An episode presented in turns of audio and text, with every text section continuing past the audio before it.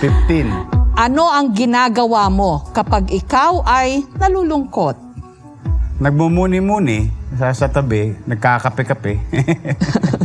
And trying to, you know, uh, look at things differently and quietly uh, to see the clear picture. Number three, Ano ang pinakamahal na gamit na meron ka? chikot. I mean, kotse. Oh, kung gamit, may tuturing ang chikot. Mhm. Pwedeng malaman anong kotse yon tsaka magkano? Ah, meron akong ano, ah, van, no, na ano, high, high, ano, high ace ba tawag doon? Toyota, Toyota. Okay. Ayan, lagit sa milyon. Malaking pera yun. 23. Sa anong pagkakataon po kayo umiiyak? Yung may mga sakit na bata. Ah, kasi nung bata ko, nagtai ako. So, dinala ko sa Lazaro.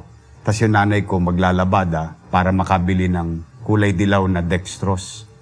Ah, so, ah, lagi ko naalala yun. Kaya pag may sakit yung bata, medyo ah, nadudurog ako. Number Eight. 8. Kung hindi ka isang politiko, ano sa tingin mo ang trabaho mo ngayon? Artista. At kung di ako nag-artista, malamang seaman. Ah. Oo, oo. Ah, kasi yun yung pangarap ko, maging kapitan ng barko dati, nung bata ko. Dahil pagka naging kapitan ka ng barko, yayaman ka. eh.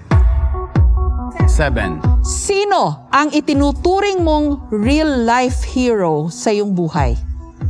Ay yung mga magulang ko. Kasi marami silang naituro sa akin na kung paano iraos ang buhay. Paano maging matatag sa buhay. Paano makaalis sa kanilalagyan. Ah, Lalo-lalo na tatay.